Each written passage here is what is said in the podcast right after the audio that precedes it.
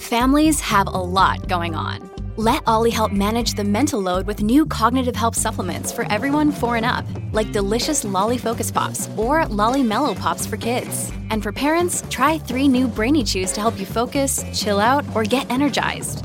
Find these cognitive health buddies for the whole fam at olly.com. That's O L L Y.com. These statements have not been evaluated by the Food and Drug Administration. This product is not intended to diagnose, treat, cure, or prevent any disease.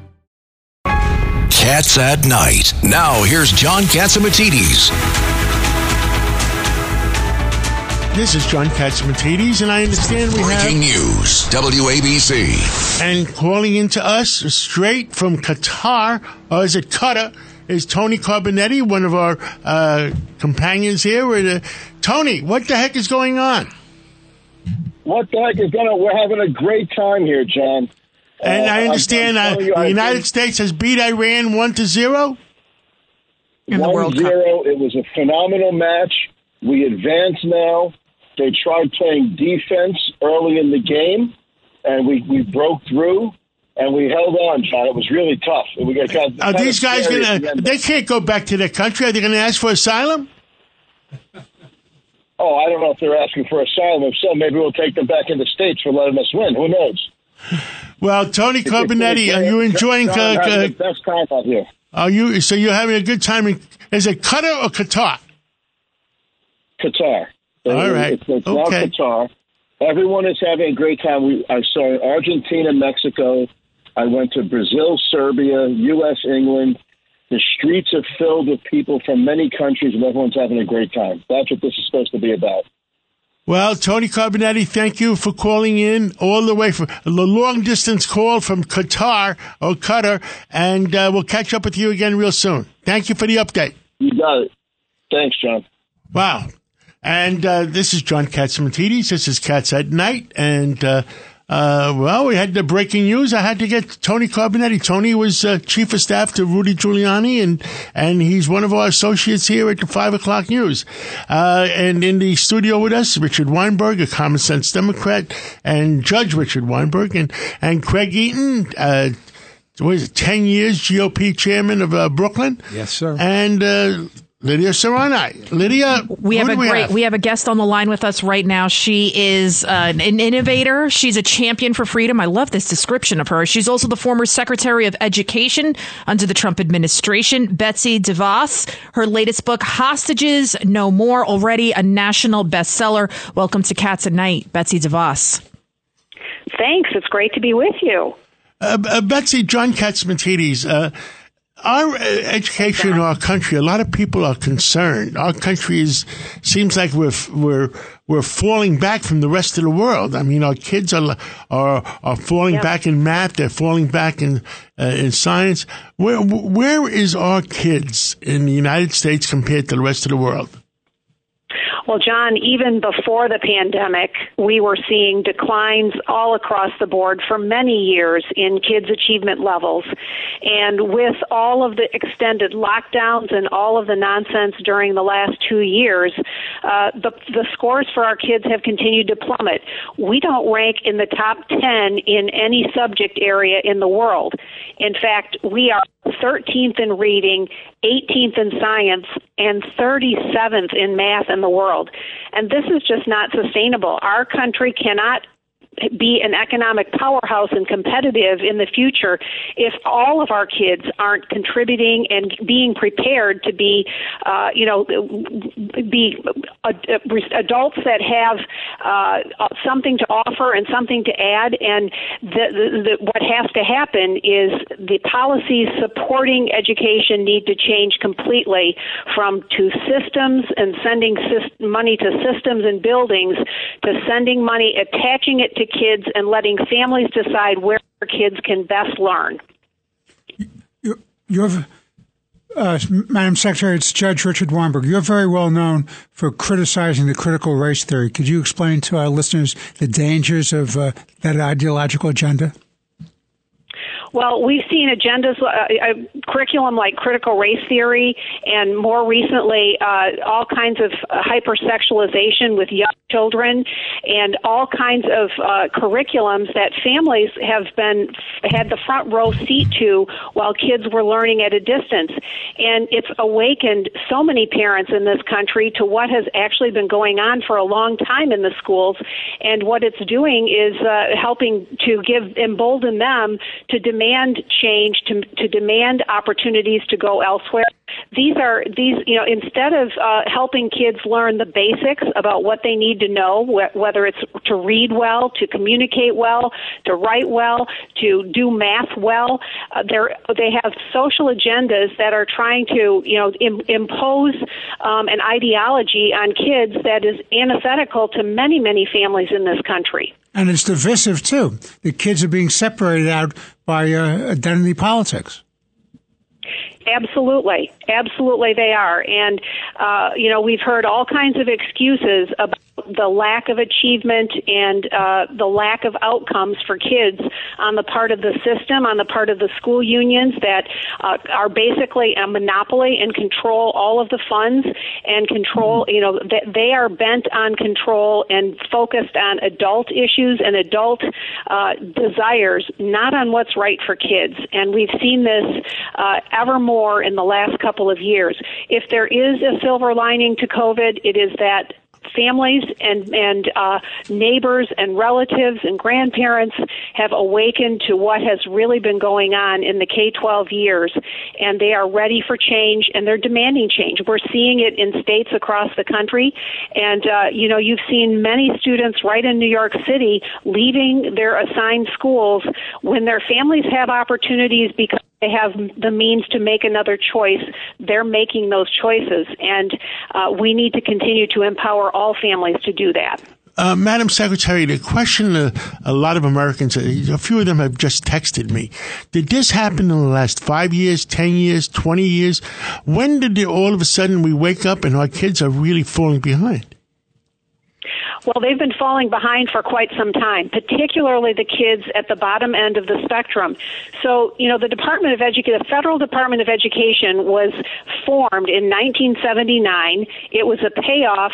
Jimmy Carter made a promise to the teachers unions, to the NEA and the AFT when he ran for president in 1976 to develop and form a, a federal Department of Education. It was with the express goal or purpose of closing the achievement gap between the top performers and the bottom performers. We've spent over a trillion dollars since then at the federal level alone. And not only have those achievement gaps not narrowed one little bit, by most measures, they've actually widened. And so we need to really ask ourselves can we and should we keep doing the same thing over and over again with more and more money and expect that it's going to do better for kids? Absolutely not. And uh, so this has been coming on for more than a couple of decades, and uh, and and the pandemic has really brought things into focus in a way that w- that they never were before. You know, Madam Secretary, this is Craig Eaton. The system here in New York City is broken as well. And, and I saw an article recently about these rubber rooms that they have, where you have up to 1,500 teachers from the Department of Education who are brought up on misconduct charges that are just put in a room and they come in every day and they get paid. And one of the teachers got $1.7 million over 20 years and hadn't stepped in a classroom in those 20 years because of these misconduct allegations. I mean, something needs to be done with throwing money out the window, money that can be used to increase our programs, to hire more teachers, because we need to help these children. Yep, absolutely. We spend on average $14,000 per child in this country for their K 12 education, more than $750 billion in a year. Now, New York City spends more, other places spend less. But imagine metaphorically if you attached that $14,000 to every child's backpack and allowed their families, their parents, to be able to direct and decide where their child was going to learn best. There's nobody that loves a child better than more or better than their parents and knows that child better and what that child needs. Uh, we need to support policies, and states are starting to do this, and the momentum has been building, particularly in the last year and a half, around the policies that are going to support those decisions, education freedom. What will result is better for great teachers, it's better for kids, it's better for families across the board. Again, we are speaking with former Secretary of Education Betsy DeVos. Craig Eaton's question brings me to another question. Mike Pompeo, he said that uh, Randi Weingarten, the head of the American Federation of Teachers Union, that she's the most uh, what is she? What is most dangerous? Most dangerous individual in the world. What do you think? Well, she has been the one that has been the biggest defender of what the union, the school unions have done in the last couple of years. Make no mistake about it, it was the unions and all of their allies that kept schools shut down longer, that uh, colluded with the, the CDC to, um, you know, enforce uh, mask mandates and things that were not necessarily necessary. They they politicized the entire thing. They kept kids out of school months longer than they needed to be, and they are the ones that are to blame for the tr- dramatic drop in uh, kids' achievement levels and the significant rise in mental health issues. I mean, all of these kids that have been that were stuck at home for all of that time, um, they they are the ones that have suffered. But it goes right back to the teachers' unions and all of their allies, and Ms. Weingarten is right at the center of that all. Uh, one more question before we have to take a break. And you know, you you did a wonderful job in Washington um, the universities. We have a lot of problems in the universities, don't we? Mm-hmm, mm-hmm.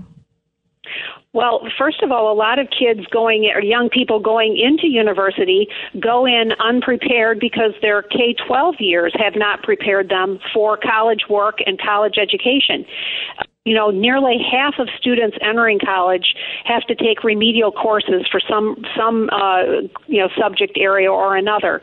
Uh, that is just uh, you know unsustainable again long term. Also, the cost of higher education continues to skyrocket. There is no real governor on uh, or accountability around the value for the cost. And um, again, the pandemic has really exposed a lot of this. And rightfully, a lot of young people and their families taking a second look at the value of a four-year education at you know a variety of institutions. It, it is time for more innovation in the K twelve in, in the higher education space, just as there is uh, time for more innovation in K twelve. And we had a few seconds left. You anything you want to tell the American people? We'd, we'd love to have you back again because you, you know, you're you're telling the truth to the American people. Well, I thanks for the opportunity, and I just uh, encourage anyone who is interested in what they can do to advocate for their kids or their grandkids. Uh, get my book Hostages No More. We it, it, lays out a path forward where we need to go and what we need to do to make sure all kids have an equal opportunity to get a great education and prepare themselves for a great future. Thank you so much betsy devos for all that you do especially for our children. Thank you and uh, we'll we'll, talk, we'll talk to you again real soon because uh, this is our, our, you know our future of America is, depends on our kids. And thank you so much. Surely does. Thanks. It's Cats at Night on the Red Apple Podcast Network.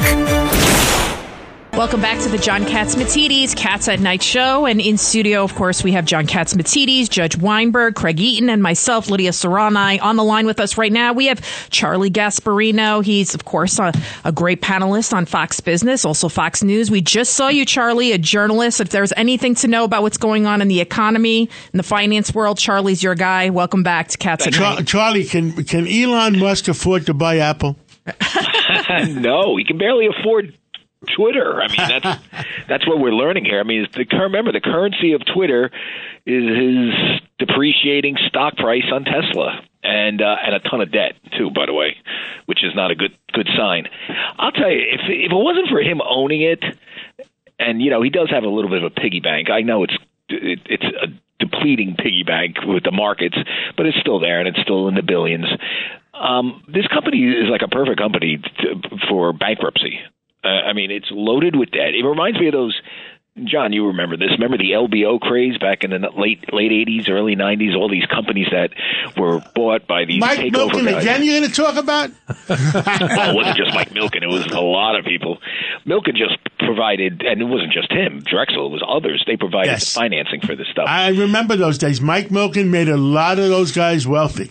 And he also made created a lot of great businesses in in, his defense. I mean, I think he is a my, my view is uh, he is net net one of the great financiers of all time. But in, in any event, the there were there were excesses of that of that era, and those excesses led to bankruptcies because people borrowed a lot against businesses that were not you know they, they were they were they were difficult to run. And uh, Twitter is classic in that sense. And here's where it's really classic there's really like if if Twitter got go, goes under tomorrow, right? Let's just say Elon pulls the plug. What assets are left at Twitter? There's no assets. It's literally a platform to scream at people, each other. I mean, it's like if if if AMC theaters, you know, I cover this. It's you know, money losing theater chain. If they go under, uh, theoretically, you could sell the real estate to whomever, right? Uh, there's there's actually a hard asset there. Um, It's a hard asset, but uh, everybody uh, uh, tunes it in on their television sets these days. Right, but at least I'm saying that the, the property is a hard asset. The real estate is. The real estate. So yes, but you, you, are running is- you're running something- out of people to buy uh, those hard assets. No, I know that, but there, but at least there's something there Yes. that could be sold. Maybe you know you can create you know a nationwide chain of ice cream parlors. I don't know. you know, for, for, you can get creative. Yeah, there's some brick and mortar there There's as opposed mortar to there. as There opposed to just is having the, what is the brick and mortar on any of these things? Whether it's the FTX exchange that this idiot kid Sam Bankman-Fried created and is now took people's money and who knows maybe stole it. Well, what is it on Facebook? You had it was worth eight hundred billion at one time. Great point. I don't know. Theoretically, it's technology that allows you to siphon user data and sell that sell that uh, elsewhere. But that's you know when things go under. I mean, that technology is it really that valuable? Is, can it not be created? It, it, it, it, it, then it becomes like so. What do you get if Twitter goes under? What you get, Charlie? Well, Richard. y- well, let me let me just say, we talked about Facebook.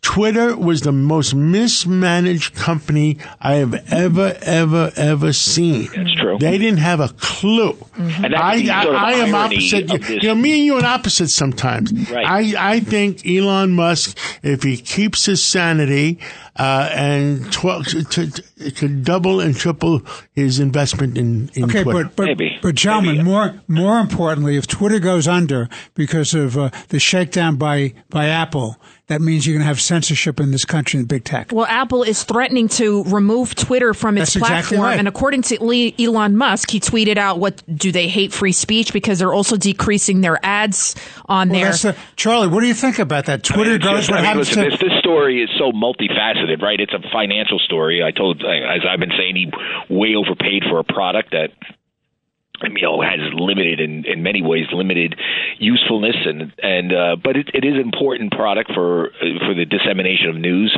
Uh, and the other part of the story is the political one. The Biden administration hates the fact that a semi-conservative has this popular platform, and now you got these lefty tech companies coming in and putting political pressure on top of it. Uh, you know, it, it really is. It's it's actually kind of scary if you think about it. Like, and it really feeds into the notion that um, that there is an evil cabal, and I don't try to be a conspiracy theorist between the big government types in the Biden administration and these big companies, whether it's big tech or big Wall Street, to essentially brainwash the co- country into progressivism, and it's it's mm-hmm. scary. And it and you know I try not to engage. So in that's those why sort we have to support Musk. Yeah. That's it. I Charlie, agree. you I just agree. you just said the magic words. It is scary that they're trying to go into this progressivism, whether it's Google well, it's forced or whether it's Apple. It's Yeah. forced. Listen, I don't begrudge someone for being a progressive. You know, if you want to believe in the critical race theory, go for it. When you have government edict and indoctrination into these sort of things, when you're telling kids, when you, you start preparing kids for to be transgender when they're three, as it's something normal, eh, where you know, I know that's a political movement that's going on in the schools by radical progressive activists. Um, you know, that's where this thing gets scary. And if government is in concert with big business to promote this stuff. That's the definition of tyranny. That's tyranny, and that's fascism. Yeah. Okay, well, and, and, that's, and, you know, it's the and beginning. It's, it's the beginning fascism. of the end. The Let me give, give you guys, and that's why that's why John Catsimatidis is so important. Yeah. Mm-hmm, what I love right. about John is he puts he gives people second chances all the time because he and it's people I don't agree with a lot of times, but he at least wants to hear their point of view. He thinks they're interesting. That is the basis. That that's what Elon is trying to do here. But Charlie, you were talking about value, and, and you know Right. what? That fear alone by Biden and everyone else in the administration, that's got significant value alone for Maybe, maybe that's a good point. That's a good point. It's it's harder to measure than bricks and mortar. Yeah, yeah. It's it's the fact that you know a lot of people care about it, even though there's a lot of bots and fake accounts. You take them out, it's still kind of a public square. But it's a platform. And, and don't It's forget, the platform. General Motors is almost a subsidiary of Washington, and what they're doing to uh, uh, going forward and committing. Oh, we're going to go. Uh, the, the president wants all electric cars by 2030, 2035, and they're betting the ranch. Mm. And They're maybe- betting the entire ranch on Yeah. becoming electric, and and, And you know something that'll that lead But that's another bankruptcy to happen. And by the way, think about how how crazy even Elon, who's the, the king of electric cars, how stupid it is, because these things it, they're hard to mass market. There, there's a there, there's going to be there needs to be technological advancements for it to really be mass marketed. If you pollute the, the environment like crazy, creating an electric battery. I mean, this there's so many there's there's so much stuff here that we're not we're, we're not sort of discussing because of censorship, and that's what I think Elon brings to the table. And maybe I'm just too old to understand the notion that you can't put a number on free speech. Maybe we're I'm underestimating the value of free speech and what it means, which is why the Biden administration is freaking out right now. If And Apple, maybe it is worth forty four billion. and Google try to bring down Musk and, and Twitter, that that is a that is a national security problem. It's a national problem.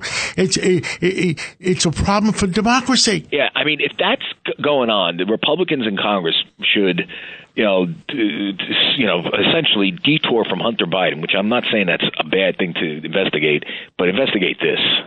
This is this is this is like the road to I'm gonna, serfdom. I'm gonna give you guys a scary statistic. Guess what percentage of Apple's donations are to the Democratic Party? 95%. 97.5%. Oh, That's scary. Must That's be a coincidence. And, and and Apple and Apple is going to be doing. I hate to say it. Mm-hmm. China's doing because they're depending on China. Yeah, think about the. Uh, this is where it gets scary. Like all Connecting these the big dots. companies, whether it's the major banks, Yeah. major asset managers, major tech players, they have business dealings with our enemies that they want to placate. You know, um, they have they they rely on big government to hand them stuff. They are they're they're they're they're brainwashed into believing progressivism is the way to go. Let me let me tell Charlie. Let me tell you about this one. There's a new rule coming out of the United States Department of Labor with respect to the ESG investing. Do you know about that rule? I don't know. I know. oh, Well, Okay. oh yeah, th- th- that's the rule that is essentially pushing it on pension plans. Yeah, right. So, in other words, the the Massachusetts rule says that a fiduciary has to invest. Uh, with minimizing risk and bring back returns. They now, the Biden administration is now give cover to invest in all these harebrained Green New Deal investments. And if they lose money, who's going to take the fall? The people, crazy. the beneficiaries of the pension, and who's going to pick it up? The government? Listen, this is why the midterms were so important. And you know, I hate to say it, Donald Trump is making this happen because he's diverting attention at, away from people who who will not go crazy town and who can win independent voters and, and, and convince them that the way that how just how bad progressivism is. I mean, think about how bad progressivism is. It's destroying inner cities. Mm-hmm. It's depressing depriving inner city minority kids and poor white kids of an education because of because they're against school choice. That that's that's a given. It's it's allowing homeless people who are crazy to walk around on the streets because the ACLU say says locking them up and giving them medicine and taking them off the streets violates their rights. It's teaching kids CRT. It's teaching kids that they at three years old that maybe they might a boy might be a girl and a girl might be a boy if you're feeling that way. But you know what, Charlie? You know what it's doing worse? The movement is forcing the middle of the road Democrats further left out of fear that they're going to be running candidates against them. In the See, I And don't that's think that's the destroying- see, I, I doubt that's the case. Mm-hmm. I think what I think if you, I think people are afraid of Crazy Town. Yeah, but look at AOC. Look at what AOC Because did of the here. primaries. We're, we're out of time, guys. But Charlie, we agree 110% together. May democracy win. Thank you so much for coming Anytime, on. John. Thank you. Thank you. Thank you, guys. Wow. Uh, that was uh, some interview. This is Cats at Night on the Red Apple Podcast Network. Welcome back to the John Catsimatidis Cats at Night show. And now, Craig Eaton, you want to make the next introduction? Yeah. Now I have a longtime friend of mine, a distinguished trial lawyer from my hometown of Brooklyn, and now the chief of staff for another good friend of mine, Mayor Eric Adams, who's and and, and Frank is going to be leaving as the chief of staff on January first. Frank, welcome back to Cats at Night. Give us a little of the history of what you've accomplished and what you're looking forward to do after this. Oh, thank you so much, Craig, and great to be on again. So, you know, it's re- interesting. I recently had a, a breakfast with the mayor, um, and I, I, I said to him, you know, I don't know what idea you had in your head asking me to, you know, to do this job, but I've been irrevocably changed since since I started. It's been an incredible privilege to serve uh, the city of New York, the city that we all love so much, and I, I just has been an incredible experience, and I'll never be the same. And when with that day, I, I, I never forget the day he asked me to uh, undertake um, this responsibility. We were actually at a Met game right after the primary, and I told him I could give him the six months of transition, and of course a year um, away from my family and and, uh, and law practice and otherwise career. And sure, I was just telling some friends recently I had a chance to see my daughter for uh, Thanksgiving. I didn't see in six months, so it's been quite a, an incredible experience uh, this past year and a half. And one of the things I set out to do in that time frame um, was to first and foremost build the team and build the team in the time frame I had because I, I, I knew that um, we had an early primary, which was something that was uh, the first time uh, done in a mayoral election. So to not use the time wisely from June to December. Of course, we had a general, but we felt pretty confident of our chances in the general. So we, we said, let's use this time incredibly wisely. And if not, it would be quite, a, quite irresponsible to not enter uh, City Hall on January 1, not completely prepared. So in order to do that, obviously the first step is build a really uh, a really great team. And the mayor um, was very clear he wanted the absolute best. Uh, obviously, with an eye towards diversity, and he, he thought if we really put our, our minds together, we'll find the most diverse, experienced, uh, emotionally intelligent team we could possibly um, um, staff City Hall with. And I think we've done that. Absolutely. Um, Frank Carone, I wanted to switch because we're we don't have a lot of time. So Frank Carone, we wanted to applaud actually Mayor Adams for his incredible initiative today, where he announced that in an effort to combat the mental health crisis that is plaguing this city, he's issued a directive that would allow emergency responders to transport a mentally ill person to a hospital, even if they don't want the help because they're incapable of asking for the help. Take a listen to what the mayor said. Just a snippet here. My administration is determined to do more to assist people with mental illness, especially those with untreated psychotic disorders who pose a risk of harm to themselves, even if they are not an imminent threat to the public. Frank, it's uh, it's Richard Weinberg. I have to tell you, I think that's a great initiative because, as you know, and you and I have talked about in the past, the linkage between drug addiction, mental health, homelessness, and criminal activity, it all goes together, and this has to be faced down and dealt with. So the mayor is to be congratulated. Could you explain what this new policy is? Yes, uh, thank you for that, Richard. And I and I'm very proud of the mayor for uh, sta being steadfast in, in, in this initiative, and, and this has been on his radar from the campaign and, and throughout. I mean, recently we we've read stats where a large percentage of the major crimes in the subway committed by those with serious mental illness. So it's clear to anyone who who's in the street that we have a crisis on our hands. And we've had teams on the subway throughout the night just watching, learning. And anyone who's out there knows that we have a severe uh, crisis with untreated mental illness who live out in the open, on the streets, in our subways, in danger, and in need. You know, all these New Yorkers and hundreds like them are in urgent need of treatment, often refuse it when it's offered. So today, what the mayor is saying that it's not acceptable for us to walk past someone who clearly needs help and continue to walk past as if they don't exist and pretend there's dignity in allowing those to be on the streets who can't care for themselves. It's a common misunderstanding, Richard, that, that uh, we cannot provide involuntary assistance unless the person is violent or preventing a risk of harm to themselves or others. And what the mayor did today with his order is make clear to outreach workers if severe mental illness is causing someone uh, to be unsheltered, to be out without a shirt, to without shoes, a danger to themselves, we as a city have a moral obligation to help them get the treatment and care they need. And we began today training our workers to do just that. Right, and they're expanding Kendra's law because in that statute, right, if you're in have an inability to take care of yourself, and I hate, I'm going to compare now Mayor Adams to like Mother Teresa. I mean, this is what Mother Teresa did in India, not compare, but you know what I'm saying. She said she would literally help people on the side of the road and drag them to get help because it's inhumane. It's it's morally reprehensible to allow somebody to decompose and to slowly commit suicide on the streets, and yet I'm already looking on Twitter and I'm seeing people saying, "Oh." So instead of stop and frisk, it's stop and commit, and the ACLU, and they're calling him a fascist. And it's like, how is it humane to allow somebody to just die there? But you like know, you know, these people have, yeah. they're not capable But of it's good asking for help. It's, it, it, it's humanity. It also reduces crime. It reduces It's also a public health- it's a mental public health. health issue, So, too. so it, it covers a lot of different areas. Communicable in, in diseases, one in one communicable diseases are spread. You look what's In one going on in. San Francisco, for Frank, example. Frank, They- Carone, Frank Carone, what do you say to people that are now criticizing Mayor Adams for this initiative?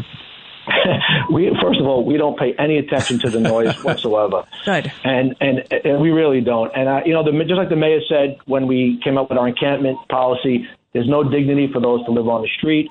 He's saying today that we're going to. There's no dignity for those who, who, who exhibiting severe mental illness, a danger to themselves and others. And we're going to pursue legislation that does a number of things, but perhaps really most importantly, uh, that when a person enters a hospital in crisis and gets discharged prematurely, that their current behavior is uh, no lo- and their current behavior is no longer alarming, um, as it was when they were admitted. That the law will then allow hospital eva- evaluators to consider just how the person was acting at the moment, but also their treatment history, their recent behavior, and whether they adhere to the outpatient outpatient treatment. We're going to expand the list of factors that a medical professional could look at when determining if the person is a danger to themselves or others. And we believe it's the morally right thing to do.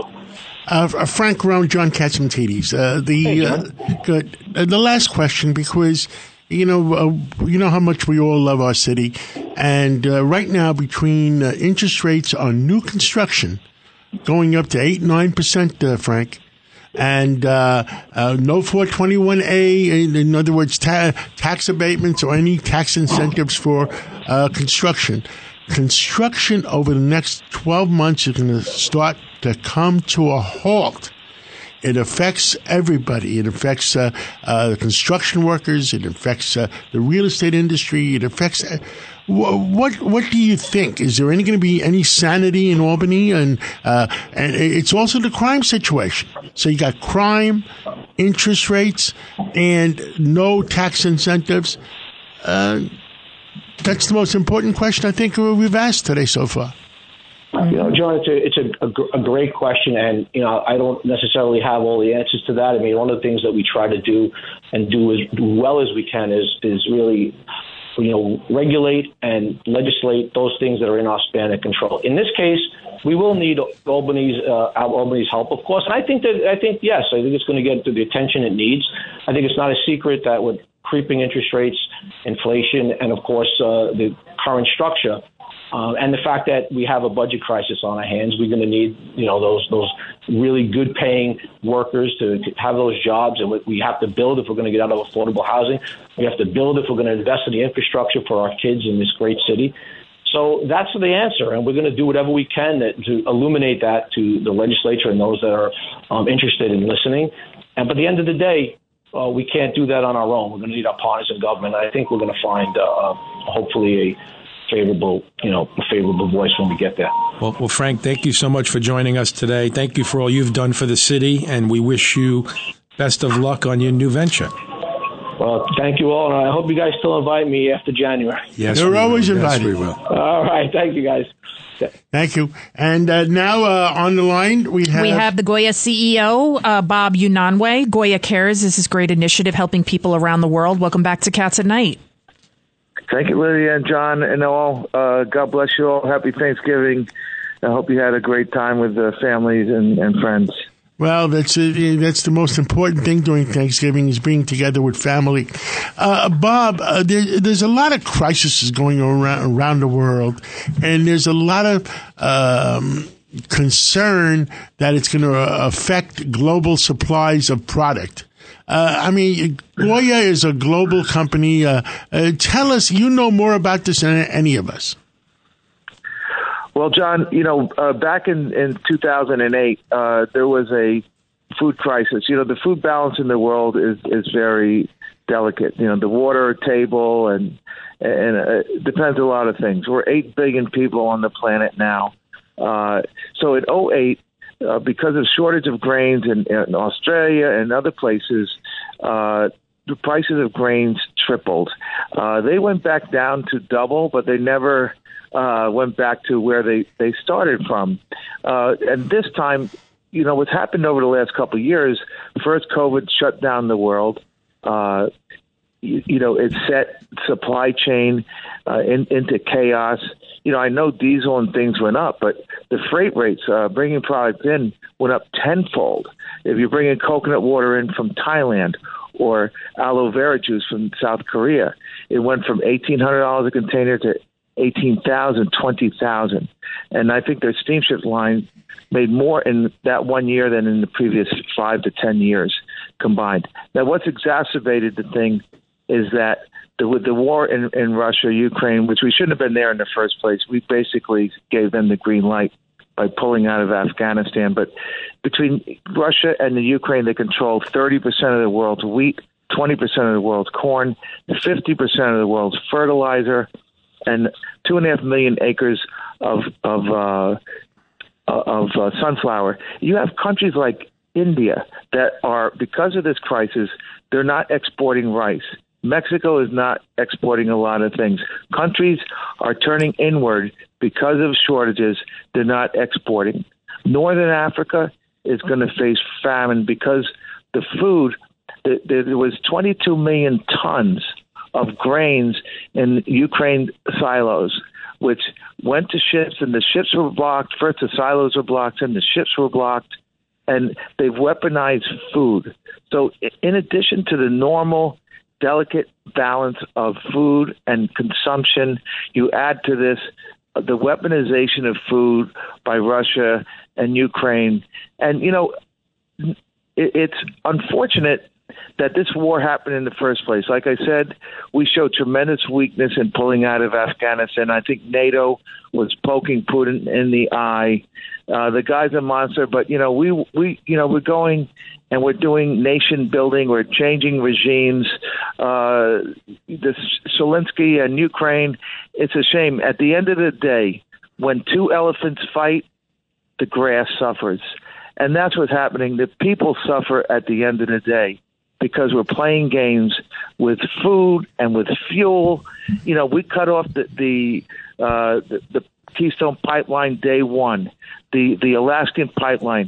Now they're looking to do uh, to to to refine in Venezuela heavy, dirty crude and ship it in in ships with dirty uh, bunker fuel fueling it versus a pipeline which is connected right to Canada, right to Alaska. It's it's a war, you know. It's a war against American oil, John. Why do you think that is? We're on the phone, by the way, with Bob Unanue, the CEO of Goya. Why is that? It's obvious we need oil. He wants to bring in Venezuelan oil. So maybe, John, do you know why he's President Biden is against American energy? Nobody really knows that. And Alaska has plenty of oil. We have a pipeline that can deliver 2 million barrels a day. We're only doing 375. We have Canadian crude that we're buying, Western Canadian crude right now, $49 a barrel. Wow. Now, what is the Venezuelans have the same crude, is a heavy crude. Mm-hmm. And that's the price that, what are the Venezuelans going to sell it to America for? Triple? Triple that? Who knows? No. You know, And- John, and we, who's we di- need to invest in in refining. We don't. The U.S. doesn't have the refining capacity, and so That's- that's look Bob. in Texas. 25% of our energy was windmill. And we had a freeze a year and a half, two years ago. What froze? The windmills. And we've had a billions, one of the worst disasters in Texas history. And I guess it, the administration doesn't care because it's a red state. But we had the whole state shut down because the windmills weren't turning. The, the one, the nuclear plant was under maintenance, and the fossil fuel, which has been, you know, was because we're incentivizing companies to put up windmills, and they don't last. They're impossible, you know, to maintain after 20 years. They're gone. And and now we're still investing. We're we're investing into things that aren't necessarily uh, at the end of the day green, and we're we're declaring war on the fossil fuels. The uh, diesel is a dollar to two dollars more per gallon. That moves tractors for farming. It moves trucks. It moves everything. And we're declaring war on that, and we're shooting ourselves in the foot.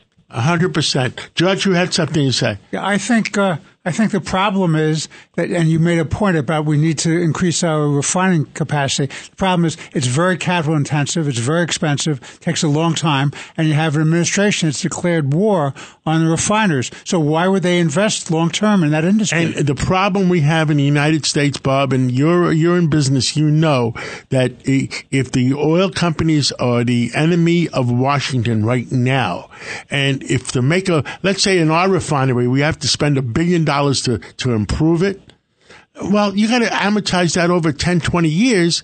And you don't know who would spend a billion dollars not knowing what what Washington is going to do. Mm.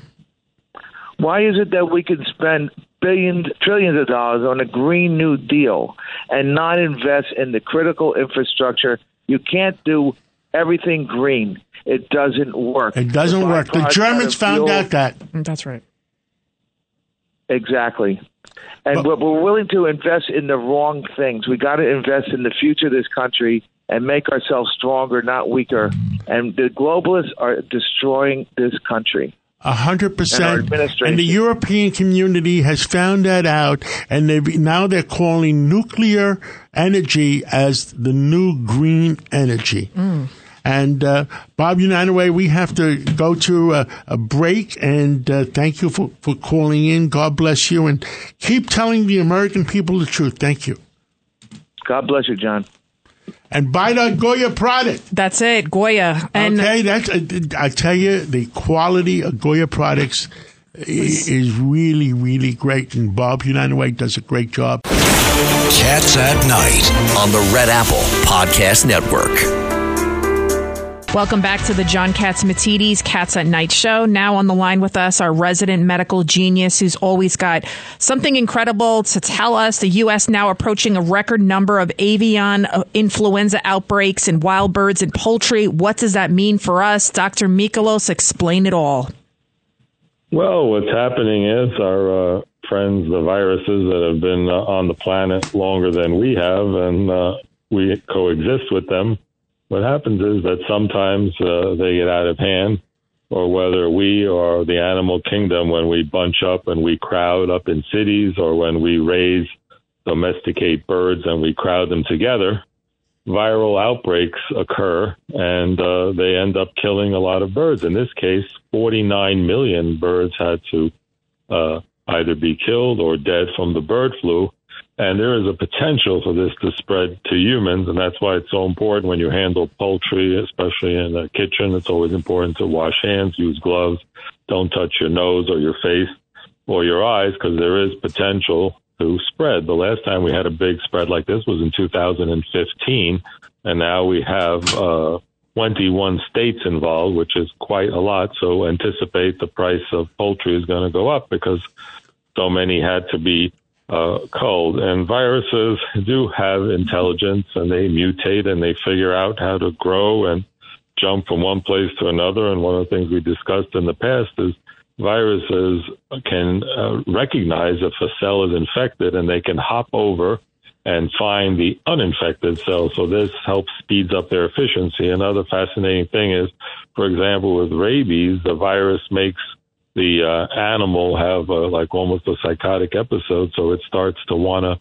bite. It becomes paranoid and wants to bite other animals and people. And that actually is a way that the virus spreads more.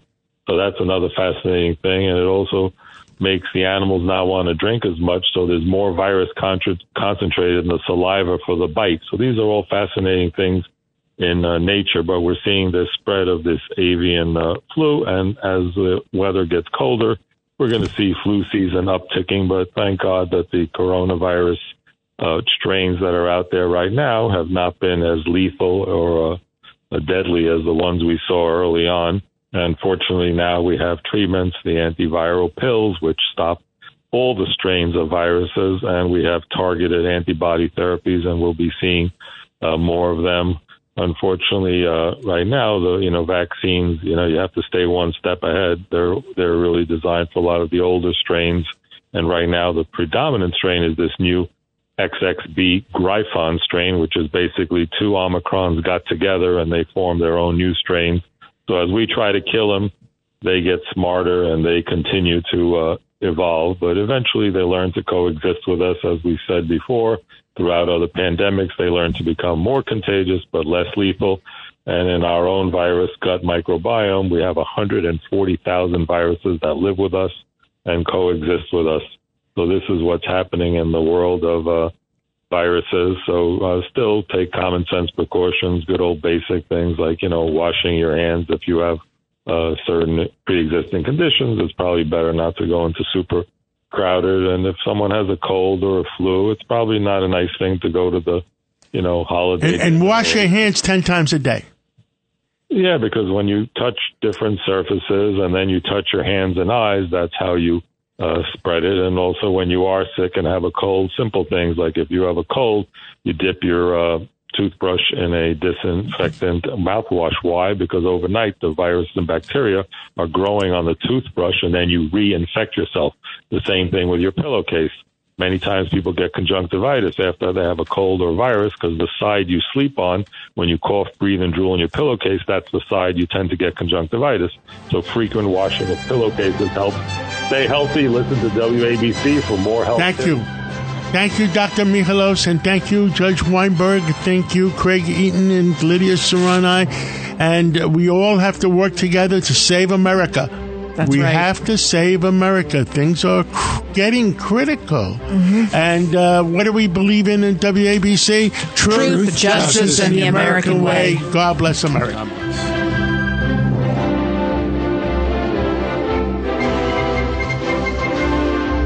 It's Cats at Night on the Red Apple Podcast Network.